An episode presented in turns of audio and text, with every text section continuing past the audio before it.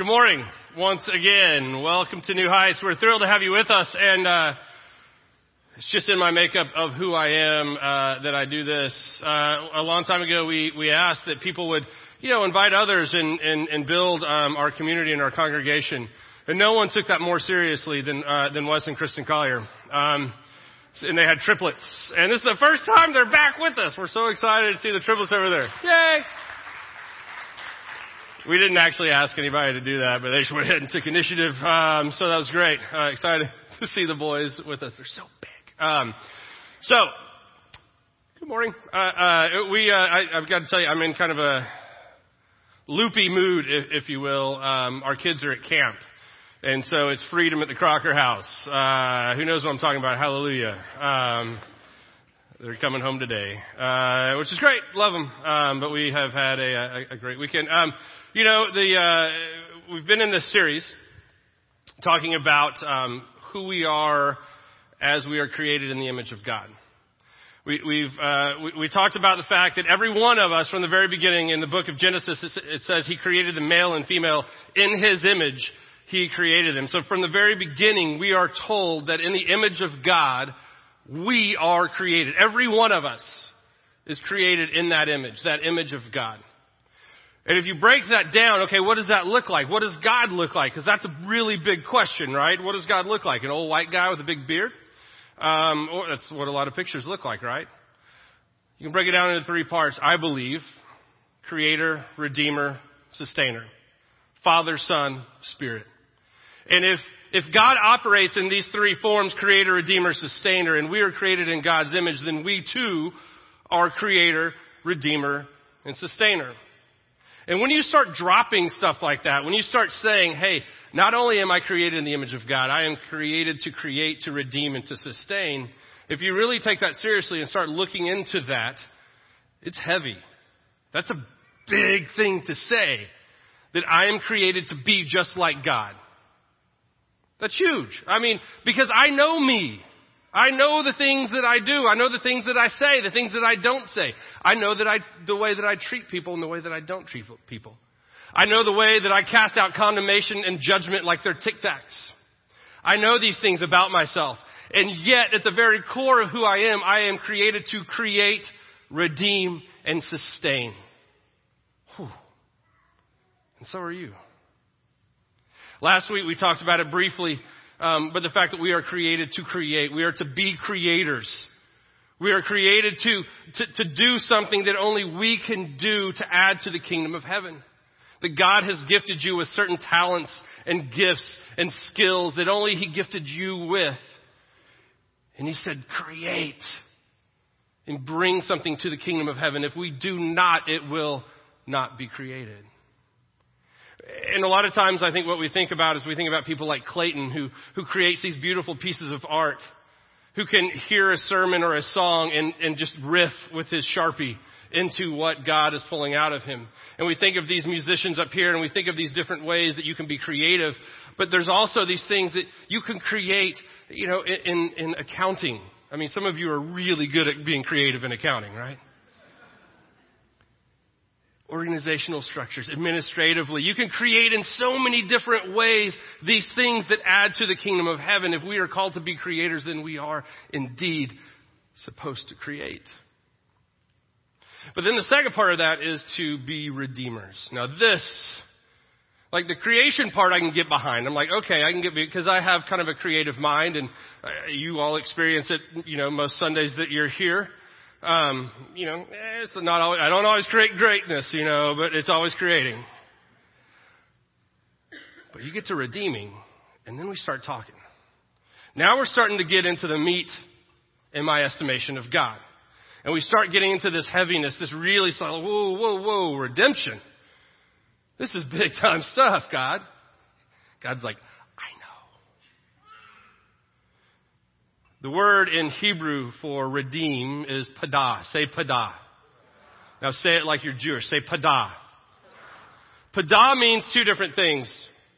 It can mean a ransom that is paid. And what this ransom is, essentially is um, money paid to relieve someone of some burden, some debt, right? It's, it's money paid. you you owe a certain amount of money. You're held captive by something and I will pay a ransom to get you from that. This is a term of redemption that we know very well. It's preached about a lot. This redemptive quality of God. The cross, that we had a debt, that our punishment was sin, that we were burdened by this, and God took the punishment and redeemed us, paid the ransom, died, and rose again so that we may have life. This is this term of redemption. This is what God means by this padah here. But then there's a second definition. And it means to take something that has been deemed worthless and to bring worthiness. To take something that has been deemed valueless and to remind or to reclaim the value that is there. Two scriptures. One, the book of Micah, chapter 6. And Micah chapter 6 verse 4 says this, For I brought you out of Egypt and redeemed you from slavery. I sent Moses, Aaron, and Miriam to help you. Now in this word, use of the word, it would have been padah because this is from the Old Testament, Hebraic. Now in this, this is the second of these two uh, definitions of, of redemption, right? Because this is saying you were seen as worthless and I brought you out of the state of worthlessness and made you into sons and daughters. I reclaimed the value that was there. Now there was value in the slaves, right? Because they were the ones who built the kingdom of Egypt.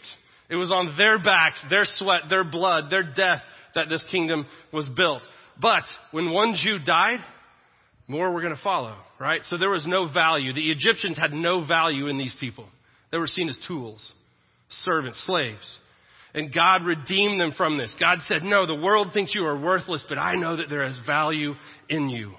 And so I will pull you out of that. I will redeem what is there.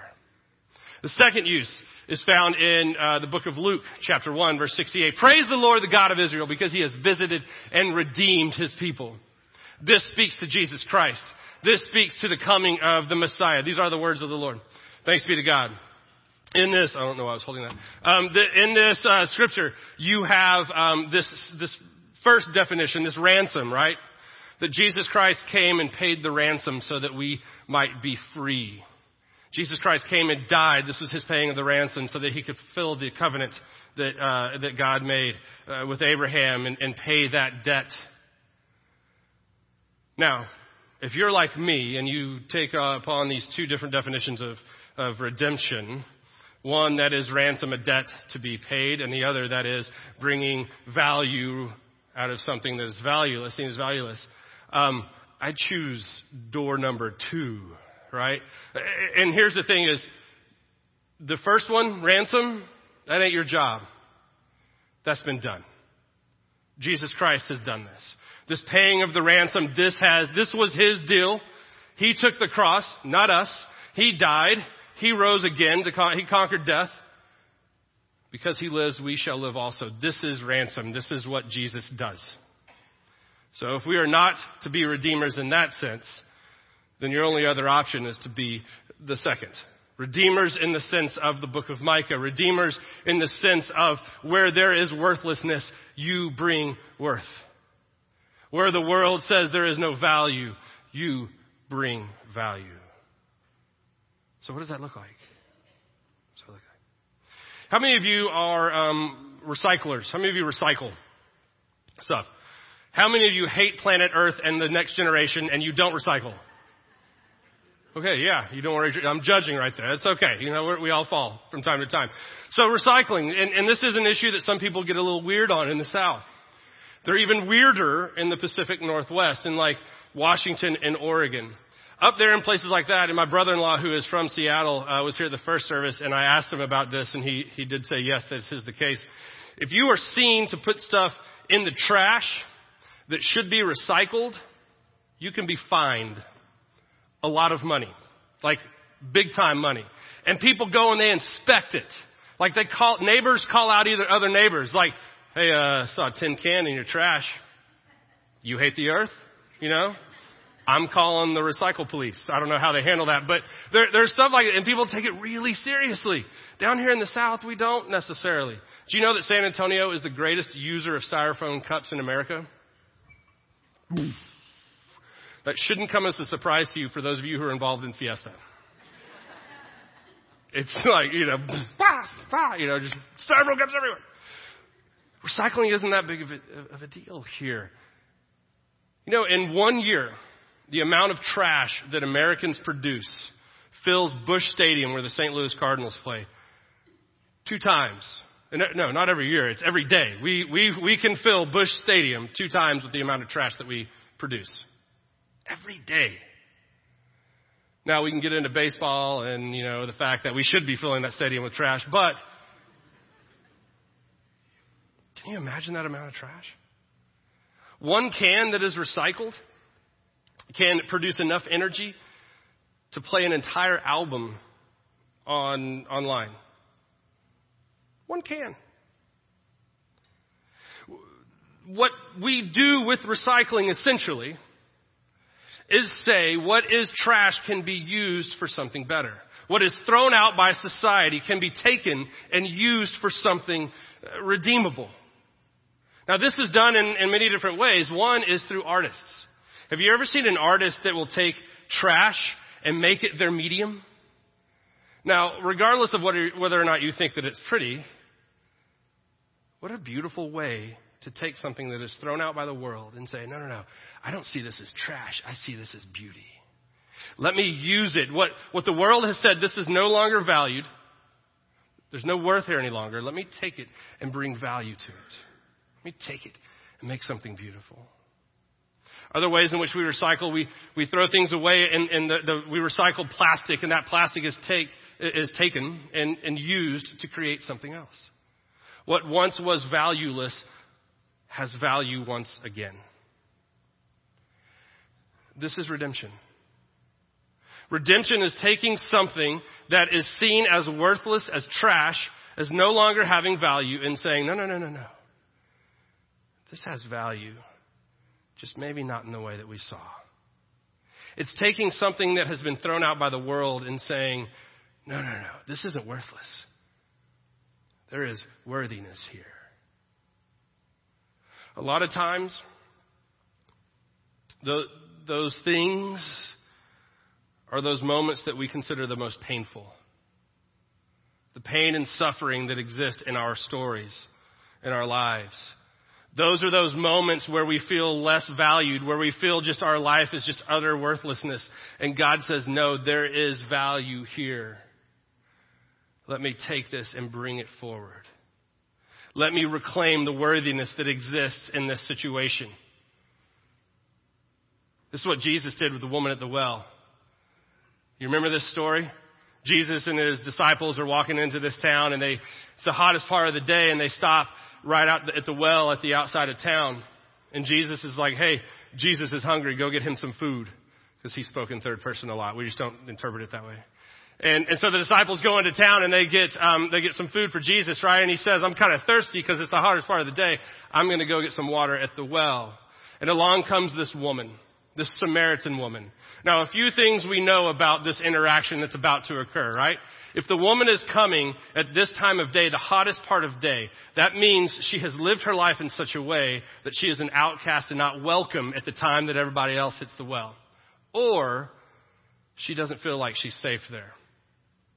Because nobody in their right mind would come on one of those hot, blistering hot uh, days in the desert to get the water. You'd come early. You'd come early to the well and get your water and do the stuff and you'd have your little water cooler talk, your water well talk and you'd, and you'd share the news about the community and you would talk about the people who weren't there.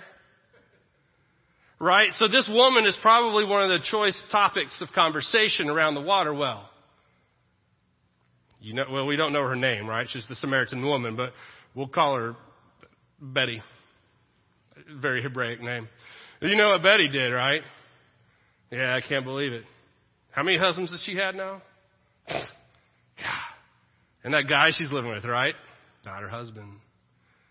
Would you come to the well if people are going to talk about you like that? No. So she waits. So we know that we know that she's kind of an outcast for her society. She comes in. The other thing is we know that she's a Samaritan woman because she's called Samaritan woman. Now, a Jewish man would never speak to a Samaritan woman. Never. A rabbi would definitely never speak to a Samaritan woman when they're by themselves. They would not interact whatsoever. In fact, the rabbi would probably go somewhere else. So this woman, who has a couple of things against her, enters into this well area. Jesus is there, and what does Jesus do? He engages her. He begins to talk to her. He knows who she is. In fact, he calls her out on it. Hey, where's your husband? Well, uh, I don't have a husband. He's like, that's right, you had like 17. And the man you're living with right now isn't your husband either, is he? She's like, Phew. that's right. There's no value there in her life. There's no value in her life in the eyes of her community and their society. Yet Jesus says, no, no, no, no. Now, knock it off what you're doing, but know that you are loved. Know that there's value there. Know that there's worth in, your, in who you are. Let me give you a drink, right? And what does that woman do?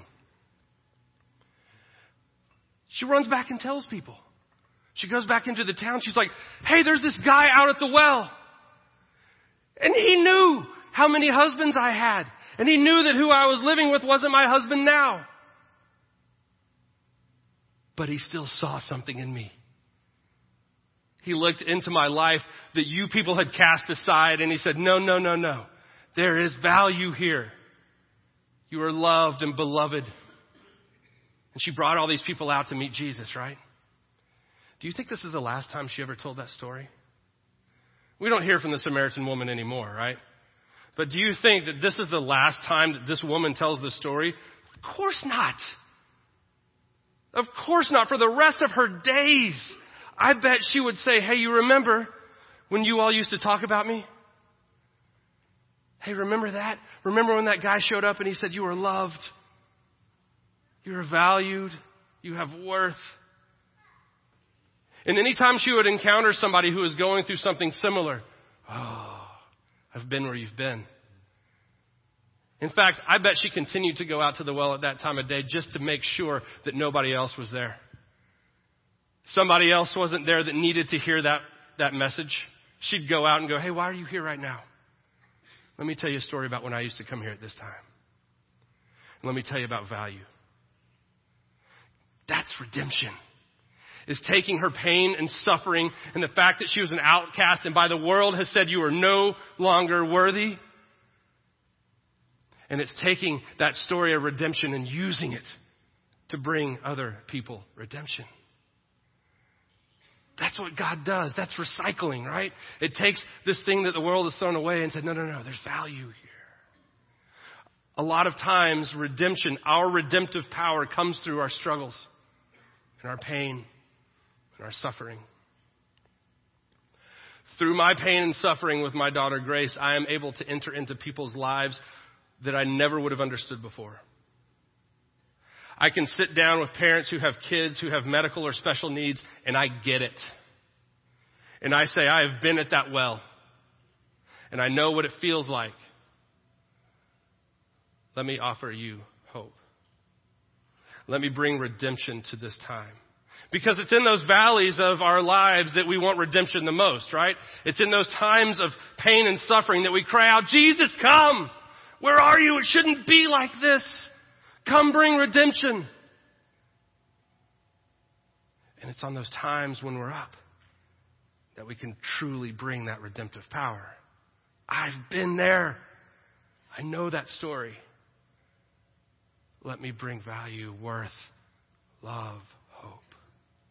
Let me redeem this. And it doesn't just redeem them, it redeems me because it takes my pain and suffering and brings a new light to it. It says, what you thought was worthless and of no value, no, no, no, my friend, has huge value. Huge worth. Where are you called to be redemptive? Where, where are you called to walk into a world of darkness and to bring the light of Christ? Because this is that picture of redemption, right? A world of darkness, a world that, that, that throws away value constantly, throws groups of people down and says they are no longer worthy, throws institutions down, throws people down. Where in your story that God has created and walked you through has He said you have redemptive power unlike anyone else? For me, it's people who have kids with special needs and medical problems and, and I have some other craziness that's happened in my life. We don't need to talk about it right now because y'all would charge me. For others, it's addiction. You know who can speak to addicts the best? Addicts. You know who understands what it feels like to be cast aside by society because they have a problem and a disease that creates this addiction? People who have the same disease. Who understands what it feels like and what it looks like. Those are the ones who bring redemption to those stories. Where is it that you have this power of redemption? Where, where is God saying, hey, you know what it feels like to do this, to be here. How can you use this? How is this redemptive in the kingdom? How is your story like the story of the woman at the well? Where you have a message of hope and liberation and freedom where you understand what it feels like to be cast aside by the world, but then somebody decided to recycle you. And to take that pain and suffering, and to take that thing that the world thought was trash, and to say, no, no, no, no. Here's something beautiful. Where are the parts of our community that need to hear this message? Where are the places in our community that our community has decided to, to, to kind of push aside? as no longer having worth? Who are the people in our community that in the herd mentality of a community we have decided to cast away and say you no longer have value? Who are the people that need to hear while the world says you no longer have value, let me tell you a story. You indeed are loved and beloved. As the psalmist says, you were knit together so wonderfully and beautifully in your mother's womb. Do you think God would just cast you aside? When he took so much time creating you and love and care creating you, you think that he thinks you're trash? No. The world may say that you are. But let me tell you a story. Let me tell you a story to remind you of how worthiness and how valuable you are. Where are those places in our community, in our society, that we need to bring that message of redemption?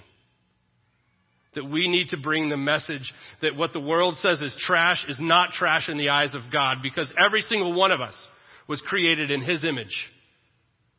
Every single one of us, male and female, created in the image of God. And if that's the case, how can we ever cast anyone aside? We have the power of redemption. We have the power to go into places of darkness and bring the light of Christ.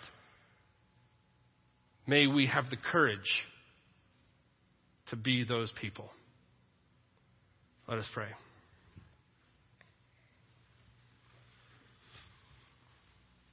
Gracious and Heavenly Father, you are Creator, Redeemer, Sustainer, and you call us to be the same. You call us to create whatever it is that we can to add to the kingdom of heaven. You call us to walk into places of darkness, to go into places where the world has deemed unworthy, unvaluable, and to speak hope the hope of worthiness and value that is created as you create us. Help us to find those places where our stories of redemption can shine light into others. Help us to have the courage to stand in those places of darkness, knowing the light of the world through Jesus Christ and proclaiming that message of redemptive power. We thank you and praise you. In his name, amen.